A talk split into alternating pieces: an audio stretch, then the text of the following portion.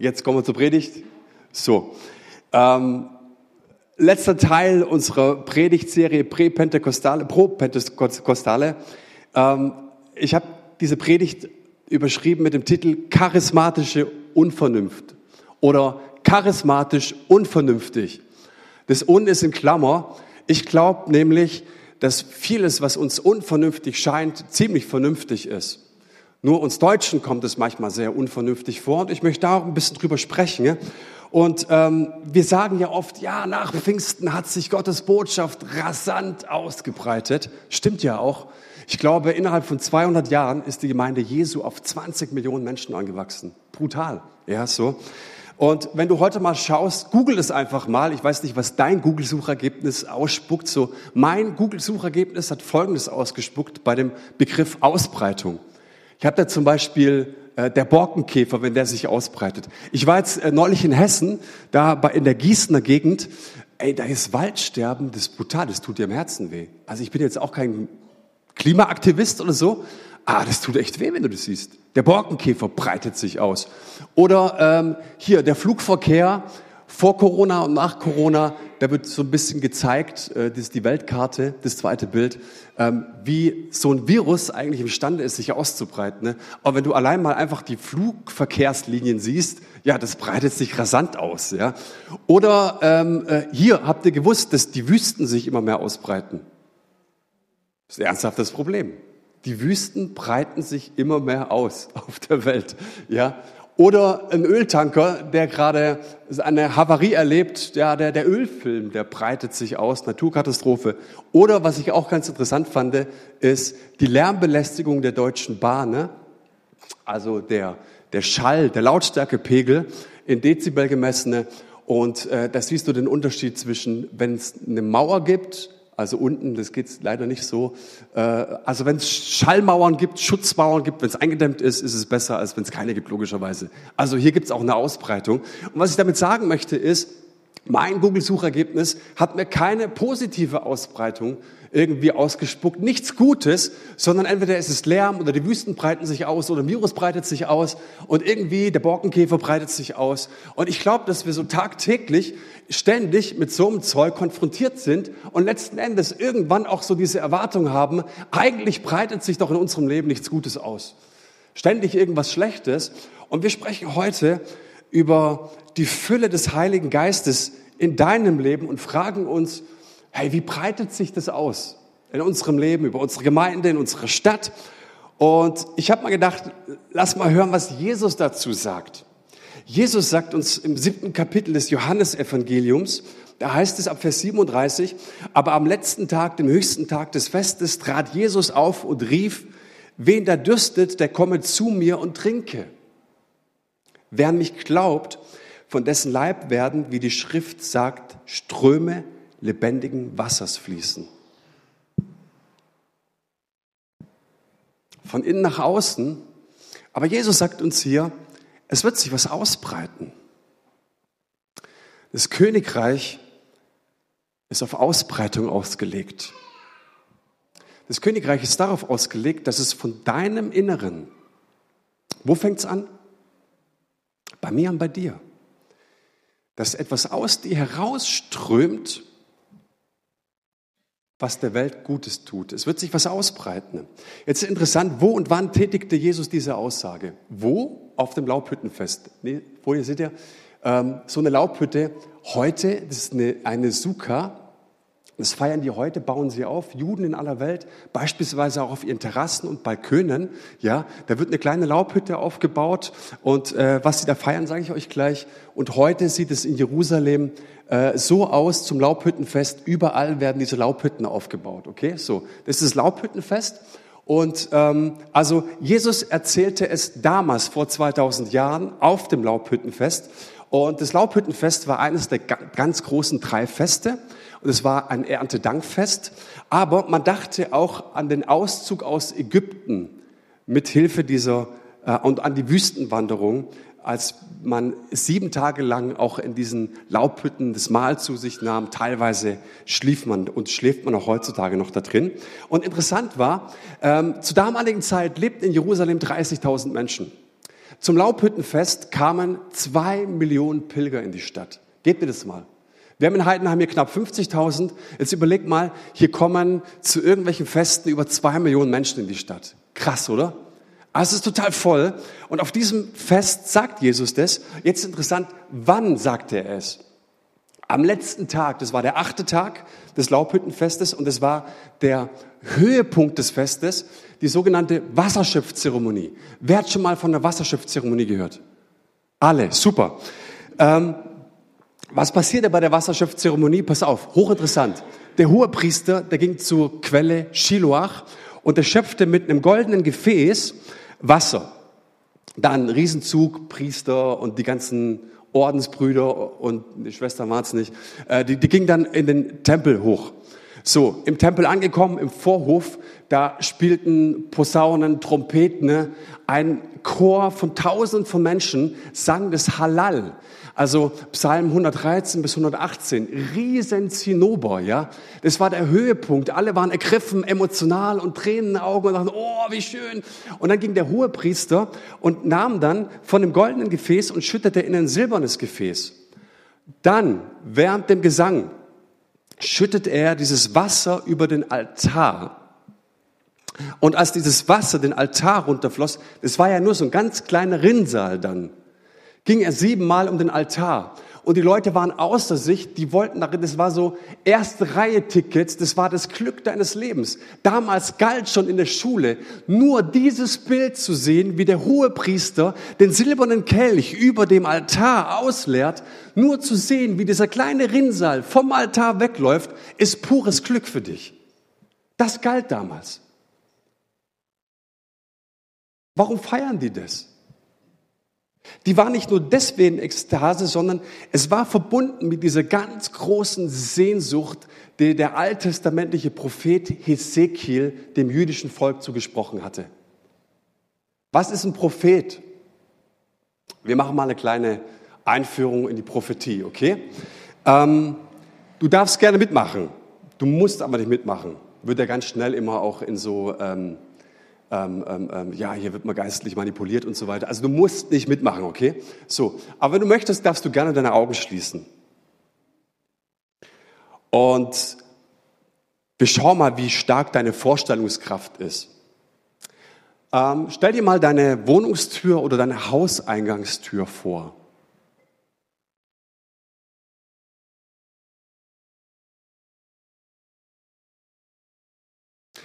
Und jetzt stell dir mal vor, wie ich vor dieser Hauseingangstür stehe. Mit einem riesen Blumenstrauß für dich.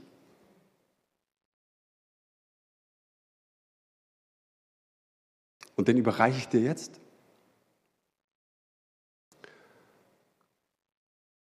Und jetzt, wenn ihr noch dabei seid, dürft ihr gerne eine Blume aus diesem Blumenstrauß nehmen und dann an die Nachbarstür klopfen, klingeln und eurem Nachbar, ob ihr den jetzt mögt oder nicht, die Blume überreichen.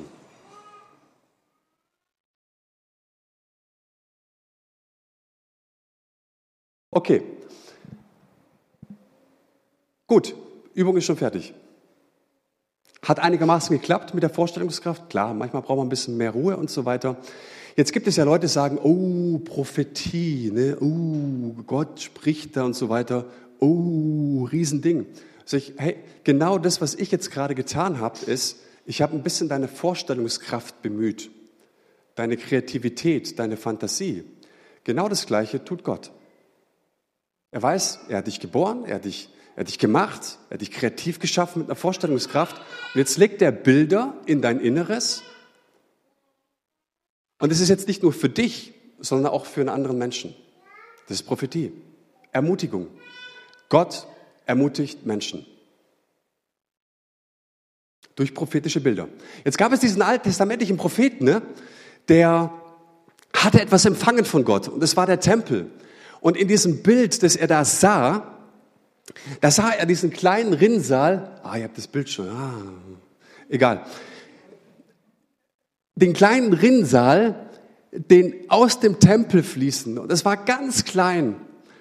Und dann wurde dem gesagt von jemand, hey, lauf mal die ersten 1000 Ellen. Ellen ist ein Wegmaß, okay? Das heißt, auch dein, es geht um dein Unterwegssein. Es geht nicht nur um dein Nachdenken, sondern wenn du unterwegs bist, sag, geh mal 1000 Ellen, das sind 500 Meter. Und vorher war es knöcheltief. Und es gibt ja Freunde, die sagen, ja, wir haben den Heiligen Geist in der Fülle und die baden in knöcheltiefem Wasser.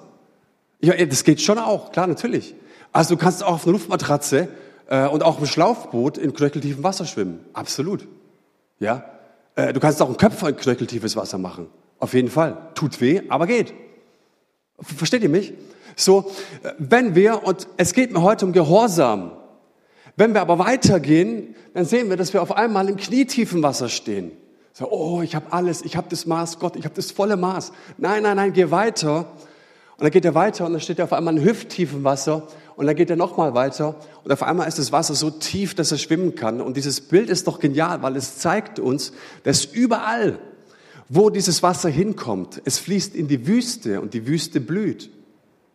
Es fließt sogar ins Tote Meer. Ich weiß nicht, wer von euch schon mal am Toten Meer war. Weh, du kriegst einen Tropfen ins, ins äh, Wasser ins Auge. Das brennt unglaublich. Ja, selbst dieses Tote Meer heißt es in dieser Vision. Ne? Da werden Fischer drin fischen. Bäume werden ständig Früchte tragen ne? und die Menschen, die von diesen Bäumen äh, essen werden ne? und diese Blätter genießen können, das ist dann auch, die Offenbarung greift es auf, werden gesund werden. So. Und dieses Bild, davon spricht Jesus. Und jetzt sind wir oft am letzten Tag des Laubhüttenfestes. Und alle sind total ergriffen und sagen, Mensch, wie schön. Und wenn wir das irgendwann mal erleben könnten und auch wäre das schön und so. Und, und nur, auch, ich will erste Reihe Tickets haben. Ich will einfach den kleinen Rinnsal sehen.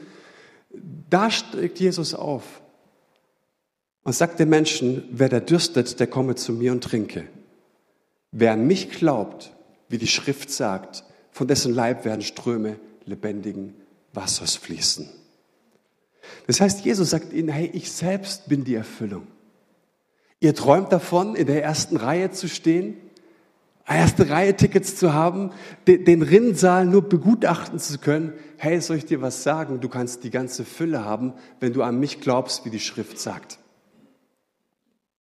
Und ich glaube, das ist so ein Bild auch für unsere Gemeinde. Wir träumen immer so viel.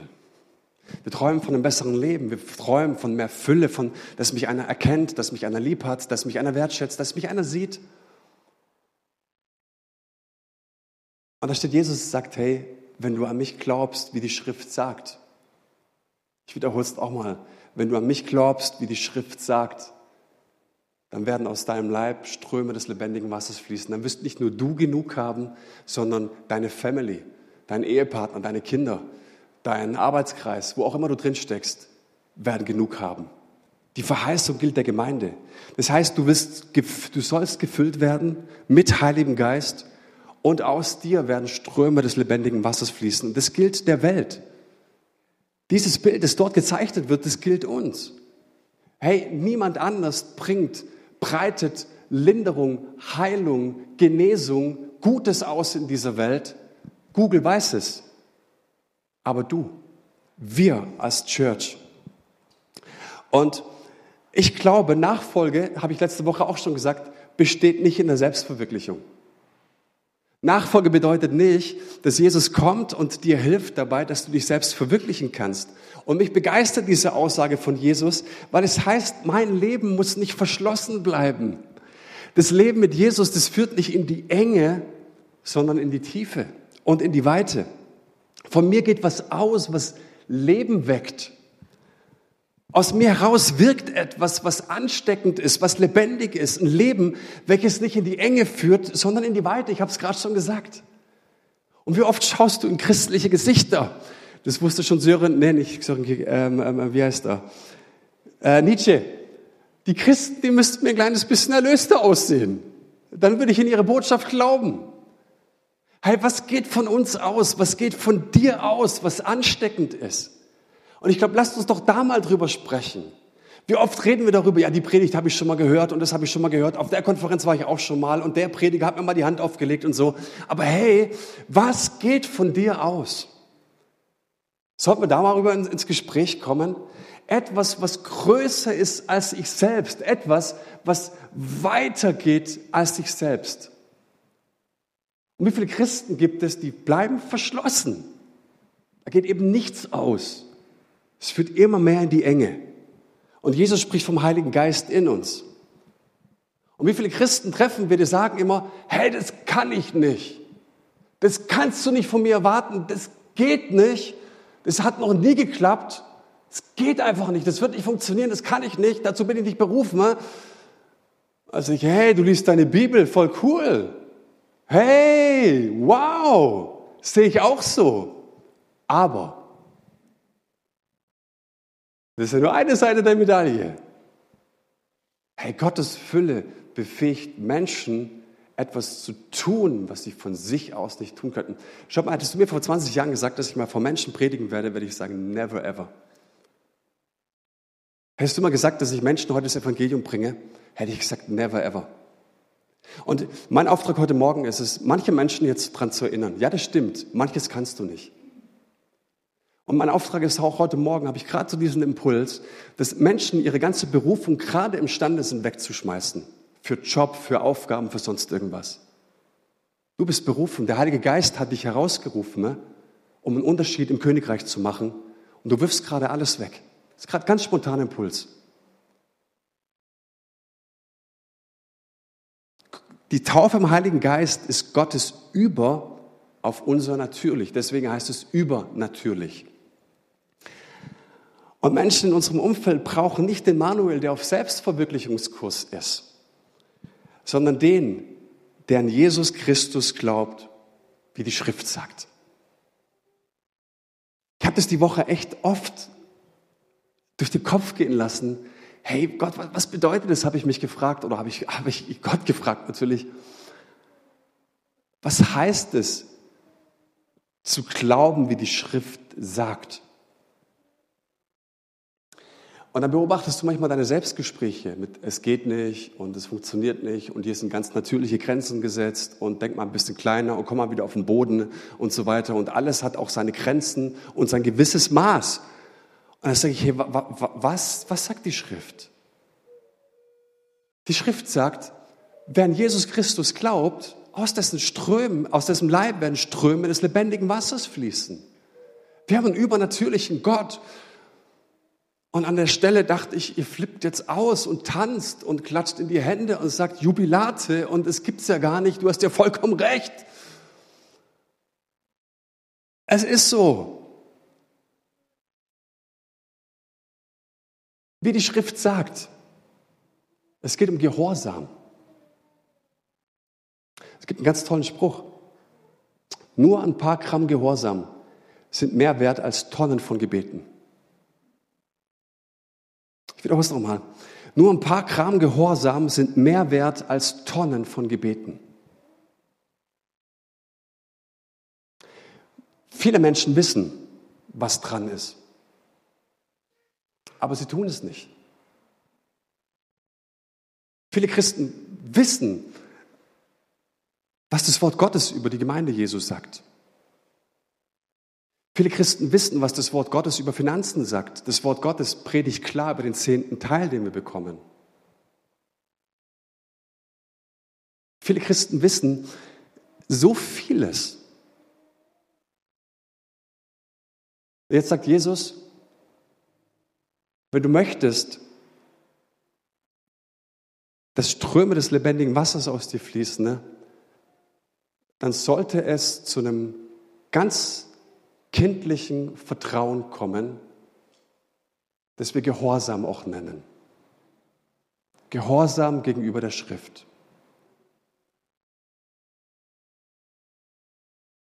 Wir waren jetzt ein paar Tage im Urlaub mit den Kids und die Eltern wissen das, wie anstrengend es sein kann, wenn die Kids nicht hören.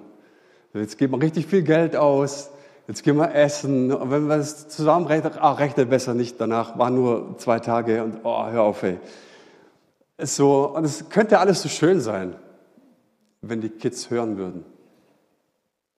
Komm her! Nicht so nah am Wasser! Komm jetzt zurück! Geh deine Hände waschen. Nein, das kaufen wir jetzt nicht. Und, und, und andauernd hast du das mit den Kids und du merkst einfach, und ich glaube, das ist genau das Bild. Es macht so viel mehr Spaß und es ist so viel leichter, wenn die Kids gehorsam sind. Darf man das heute noch sagen oder wird man da, darf man das im Internet sagen? Kinder gehorsam oder kommt das Jugendamt? Ich, ich weiß es nicht. Darf man das sagen? Ja, oder? Darf man? Ja. Gehorsam. Es ist so viel einfacher, wenn Menschen gehorsam sind. Warum soll es unserem himmlischen Vater anders gehen? Wenn wir ungehorsam sind, blockieren wir so viel in unserem geistlichen Leben. Wir sprechen deswegen über die Taufe und ich habe mich so gefreut, dass Menschen ähm, bereit sind, sich dem auszusetzen, sich danach auszustrecken, mit dem Wort Gottes konform zu gehen und zu sagen, Gott, wenn das mein nächster Schritt ist in deinem Reich, dann werde ich das tun. Und die Taufe im Heiligen Geist, ich habe das letzte Woche gesagt, die bezeugt zum einen Gottes Sohnschaft. Also, dass Jesus Gottes Sohn ist. Das lesen wir im Evangelium. Johannes der Täufer bezeugt es.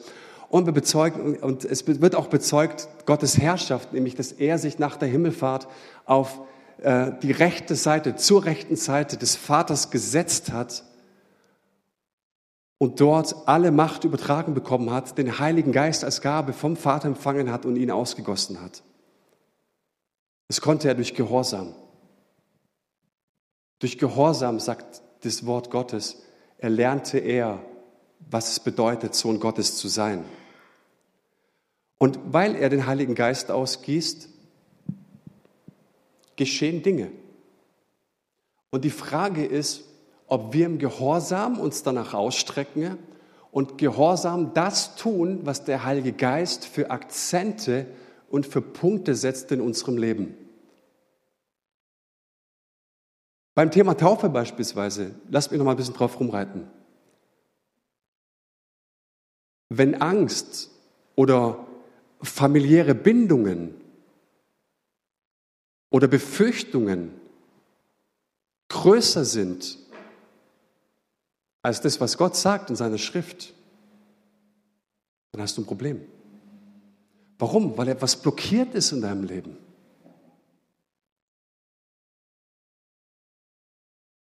Nur ein paar Gramm Gehorsam sind mehr wert als Tonnen von Gebeten. Und ich glaube, dass die Taufe im Heiligen Geist und die Auswirkungen ein Stolztest sind. Mitunter. Für uns Deutsche. Die Auswirkungen sind für mich nicht verfügbar. Schau mal, wir reden gerne darüber, dass wir, oder ich rede gerne darüber, dass ich meiner Frau, die hatte eine gelähmte Gesichtshälfte. Warum? Ich habe sie aus Versehen mit dem Ellenbogen voll im Auge getroffen. Jetzt ist die ins Krankenhaus gegangen und sagt dort auf der, äh, äh, wie heißt äh, Ambulanz oder mein Mann hat mich aus Versehen geschlagen. ja, ja. Ja, tatsächlich aus Versehen geschlagen. Und die Nerven waren irritiert und beschädigt. Die hat eigentlich vier Wochen lang nichts mehr gespürt. Die Gesichtshälfte war taub. Und wir haben angefangen dafür zu beten, immer wieder. Und sie sagt, oh, jedes Mal, wenn du die Hand auflegst, das bitzelt so. Irgendwie merke ich was. Ähm, es ist vollständig wieder da. Das können natürlich auch irritierte Nerven gewesen sein, aber er sagt auch, vieles ist zerstört. Vieles war zerstört.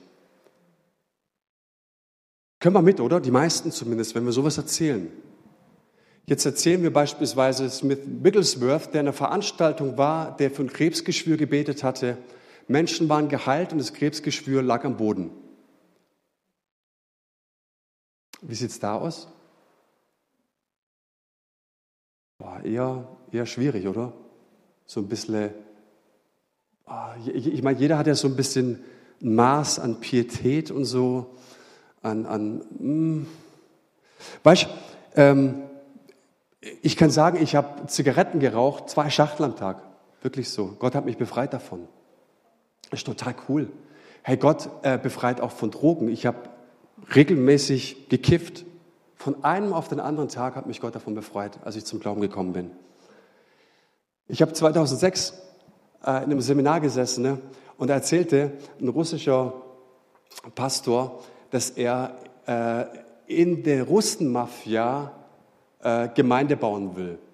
Heißes Eisen. Gott sendet in die Russenmafia.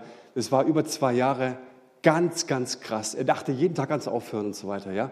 So. Und dann gab es einen Tag, die waren alle zusammen und die hatten alle Kokain auf den Tischen und, und sein Kumpel da, der hatte so einen richtigen Haufen an Kokain vor sich äh, und verarbeitete den gerade in Beutel und so. Und dann war auf einmal Polizeirazzia. Krass. Ja, alle rennen raus. Ja, was machen wir jetzt mit dem Ding? Ja, wohin mit? Der Typ, der schaufelt das Kokain in sich rein. Ist es. Und trinkt danach. Und dann sagt er, was hat er innerhalb von Minuten einen Magendurchbruch gehabt? Der blutet aus dem Mund, fällt auf den Boden, auf die Knie und dann in sein eigenes Blut und liegt dort. Was sagt der Pastor? Was muss ich nochmal machen? Ja, genau. Hey, du hast dein Leben noch nicht Jesus gegeben. Ja, wenn du magst, so, wenn du nicht in die Hölle kommen willst, dann nick einfach nur. Aber wenn du jetzt dein Leben Jesus geben willst, erzähl ihm kurz das Evangelium. Der Mann nickt einfach nur, liegt in seinem eigenen Blut und ist gerade daran zu ersticken oder zu ertrinken. Keine Ahnung was an seinem eigenen Blut, ja, so. Und in einem Mal, sagt er, steht der Mann auf und ist quicklebendig. Voller Blut, aber lebt. Wie sieht's da aus? Ah, ist eher nicht so deins, oder? So, wenn jemand im Blut liegt. Weißt du, im Lobpreis vom Heiligen Geist ergriffen sein, mega, oder? Also, wenn der Heilige Geist ein ganz schönes Gefühl in meinem Herzen bezeugt und sagt, oh, das ist aber schön. Das habe ich schon lange nicht mehr gespürt. Es ist so warm und so kuschelig und oh, du hast mich lieb, Herr. Oh, schön. Aber singen in Zungen, boah, ganz schwierig.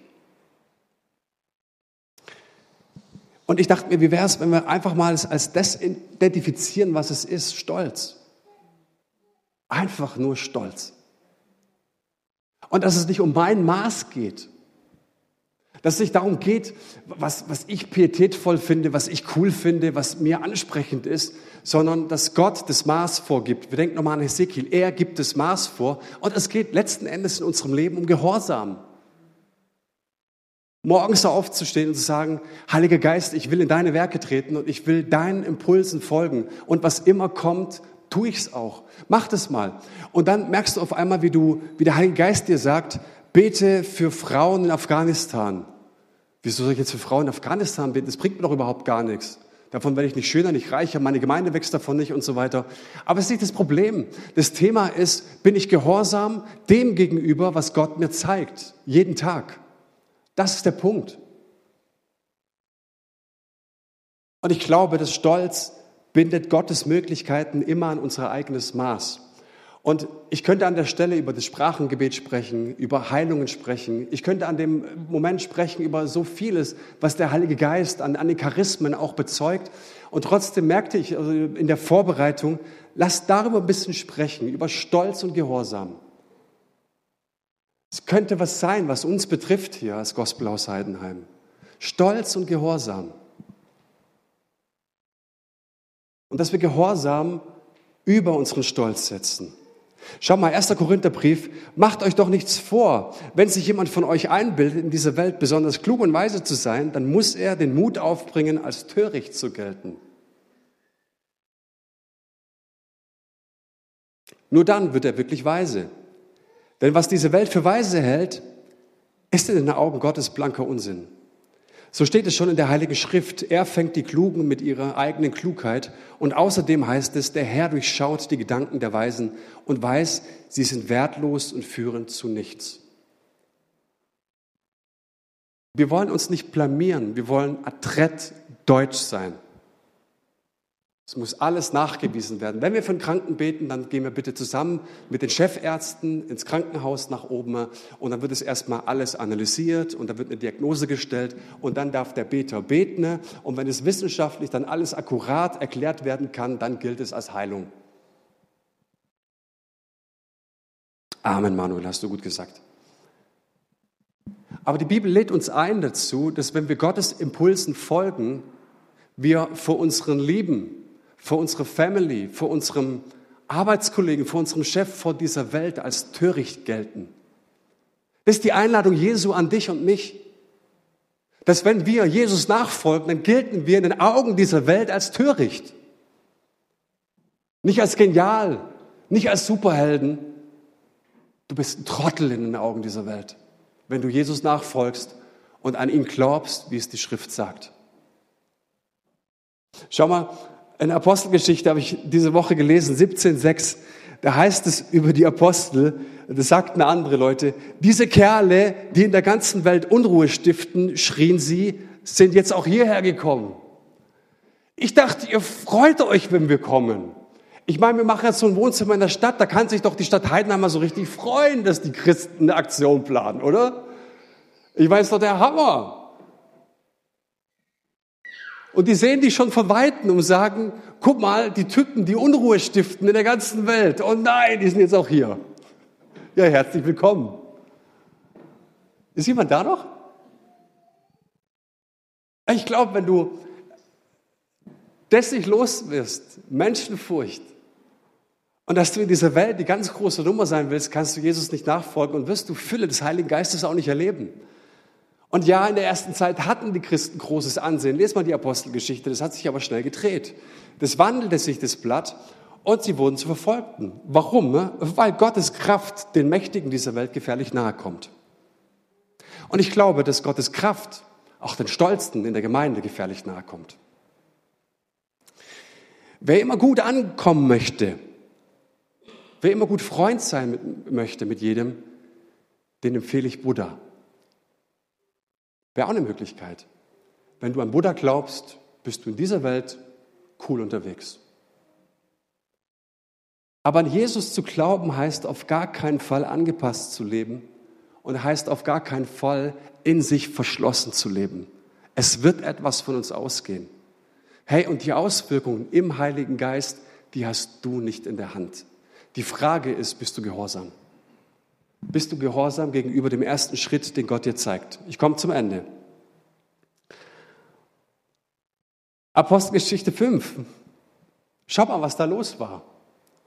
Immer mehr glaubten an Jesus, den Herrn, viele Männer und Frauen. Sogar die Kranken trug man an die Straße und legte sie dort auf Betten und Bahren, damit wenigstens der Schatten von Petrus auf sie fiel, wenn er vorüberging. Selbst aus den umliegenden Städten Jerusalems strömten die Menschen herbei. Sie brachten ihre Kranken und solche, die von bösen Geistern geplagt waren, und alle wurden gesund. Alle wurden gesund. Ist es nicht auch schon hier ein, ein Indiz dafür, dass Hesekiel 47 wahr wurde und wahr ist? Dass der Strom für die Gemeinde Jesu begonnen hat? Und ich glaube, dass Apostelgeschichte 5 noch nicht die ganze Fülle war. Aber sie waren gehorsam dem gegenüber, was Jesus gelehrt hatte. Und dann kam es zur erneuten Verfolgung der Apostel. Da heißt es, der Hohepriester aber und seine Gefolgsleute, die Sadduzäer, waren neidisch auf die ständig wachsende Gemeinde von Christus und beschlossen deshalb nicht länger tatenlos zuzusehen. Also pass auf, du bist mit Heiligen Geist gefüllt. Punkt eins. Punkt zwei, du bist gehorsam seinen Impulsen gegenüber. Und während du so Freude erlebst im Heiligen Geist, gibt es Menschen, die in diesem Moment gegen dich etwas entscheiden. Wir werden sie verfolgen, wir werden gegen sie vorgehen. Habe ich das im Griff? Nein. War die Gemeinde trotzdem gehorsam?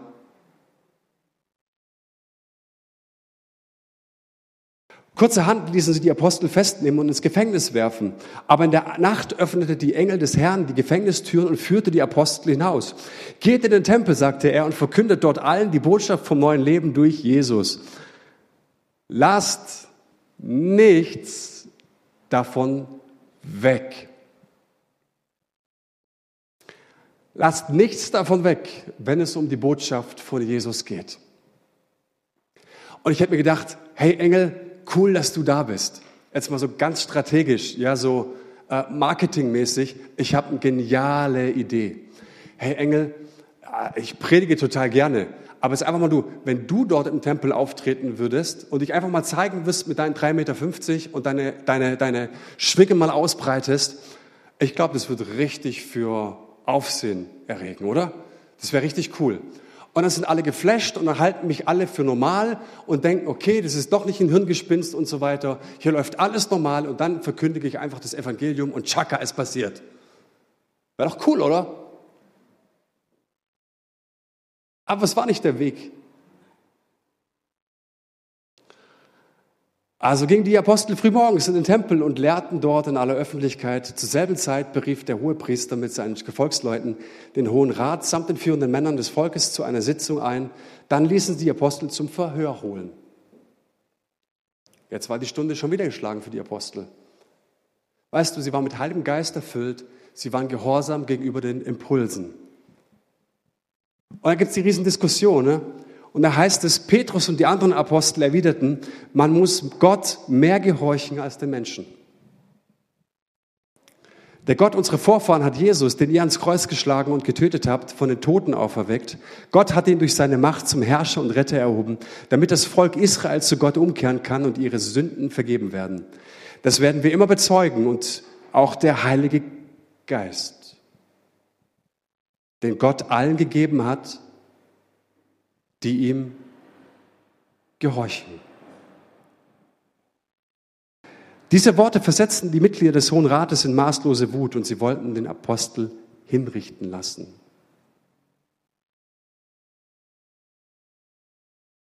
Keine gute Botschaft. Und was ich damit sagen möchte ist, du hast nicht im Griff, was am Ende dabei rauskommt.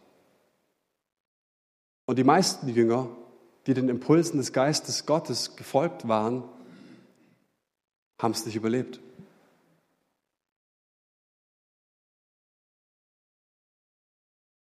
Und deswegen braucht die Gemeinde immer wieder Kraft, weil wir eingeschüchtert werden vom Leben. Und was ich uns wünsche ist, ihr dürft nach vorne kommen,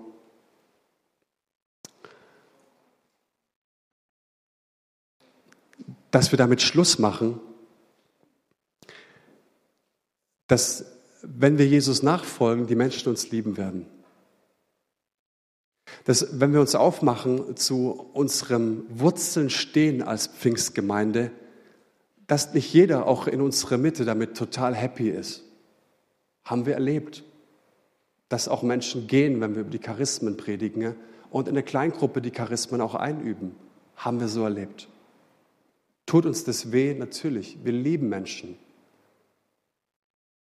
Aber ich glaube, gerade in dieser Zeit, wo Menschen ne, das Programm der Gemeinde und den Lifestyle der Church mehr lieben als das Bekenntnis der Church, ist es wichtig, darüber zu sprechen. Hey, an was glaube ich eigentlich? Vor allen Dingen, was lebe ich eigentlich?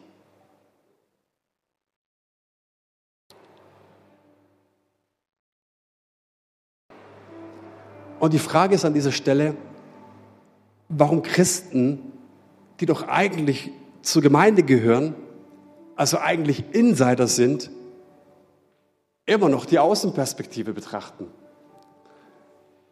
Die Auswirkung der Taufe im Heiligen Geist war für Außenstehende töricht, unruhestiftend, lächerlich. Und was ich mir für unsere Gemeinde wünsche, ist, zu sagen, ja, wir sind die Träger der Verheißung. Und wenn der Vater im Himmel diese Taufe im Heiligen Geist verheißen und versprochen hat, dann will auch ich sie empfangen. Die Verheißung lautet, wen der dürstet, der komme zu mir und trinke. Wer mich glaubt, wie die Schrift sagt, von dessen Leib werden Ströme lebendigen Wassers fließen. Und ich behaupte, dass wir den Menschen in unserer Umgebung, wenn wir Jesus Christus kennen und kennengelernt haben, ne, wir sind den Menschen in unserer Umgebung eine Begegnung mit Jesus schuldig.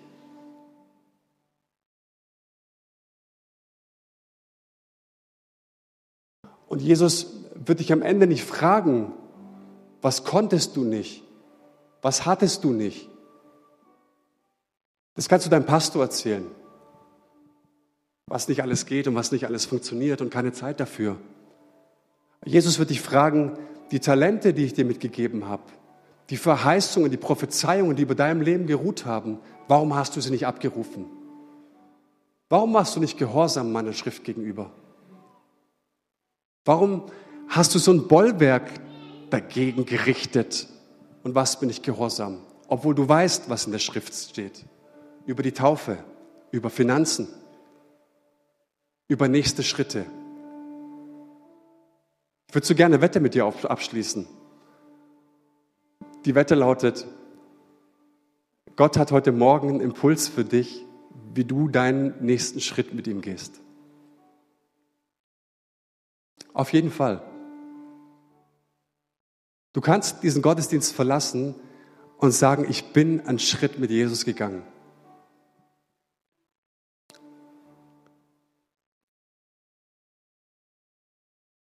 Und ich wünsche mir für unsere Gemeinde, dass wir eine Pfingstgemeinde sind. Dass unter uns die Sehnsucht nach dem Heiligen Geist immer größer wird. Und ich wünsche mir keine nette Gemeinde. Ich glaube, das hat Community Church ist die größte Gefahr für sie, dass sie einfach eine nette Gemeinde ist und everybody's darling ist. Aber everybody's darling ist everybody's Depp. Und ich wünsche mir für die Zukunft, dass wir uns auf einen gemeinsamen Weg begeben und die Proteste und Widerstände gegen die Person und die Kraft des Heiligen Geistes aufgeben. Und das möchte ich aufsprechen. Der Protest und der Widerstand gegen das Wort, gegen die Schrift ist dein Stolz. Und ich lade dich ein in dieser Lobpreiszeit, Gott zu fragen, hey, was ist dein nächster Schritt heute Morgen? Wo muss ich den Protest abgeben? Ein letzter Gedanke habe ich mir von meinem Gebetsteam berichten lassen, dass vor ein paar Jahren, lang vor meiner Zeit, auch, auch vor dieser Blütezeit, was heißt Blüte, als dann halt einfach so die Scharen hierher geströmt waren, da hatte man vorher die Fülle im Heiligen Geist, das prophetische Reden war da, die Geistesgaben waren in der Gemeinde und dann kam eine Persönlichkeit, die ein höheres Ranking hatte. Aus Schutz sage ich jetzt nicht, woher sie kam. Und dann hat man das schön sein lassen. Aus Angst vor Menschen. Aber wer Menschen gefallen will, der kann Gott nicht gefallen.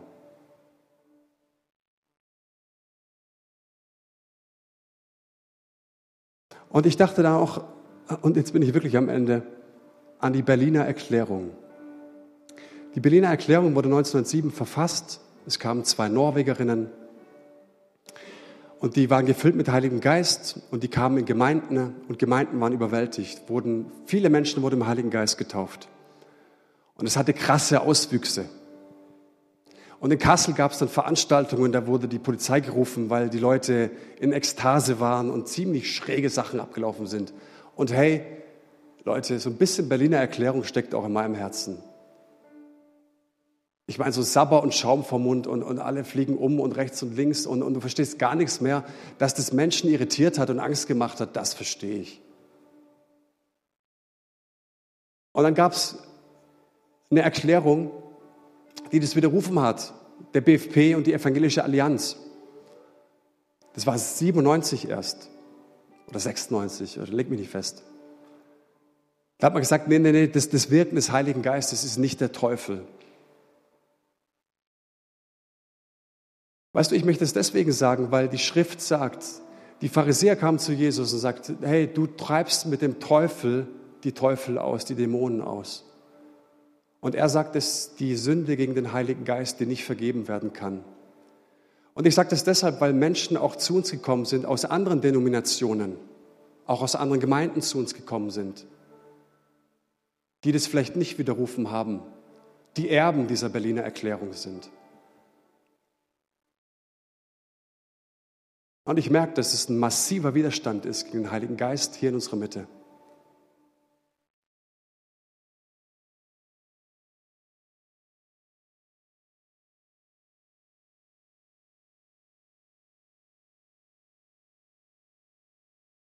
Ich will Gott gehorsam sein und seinen Impulsen folgen.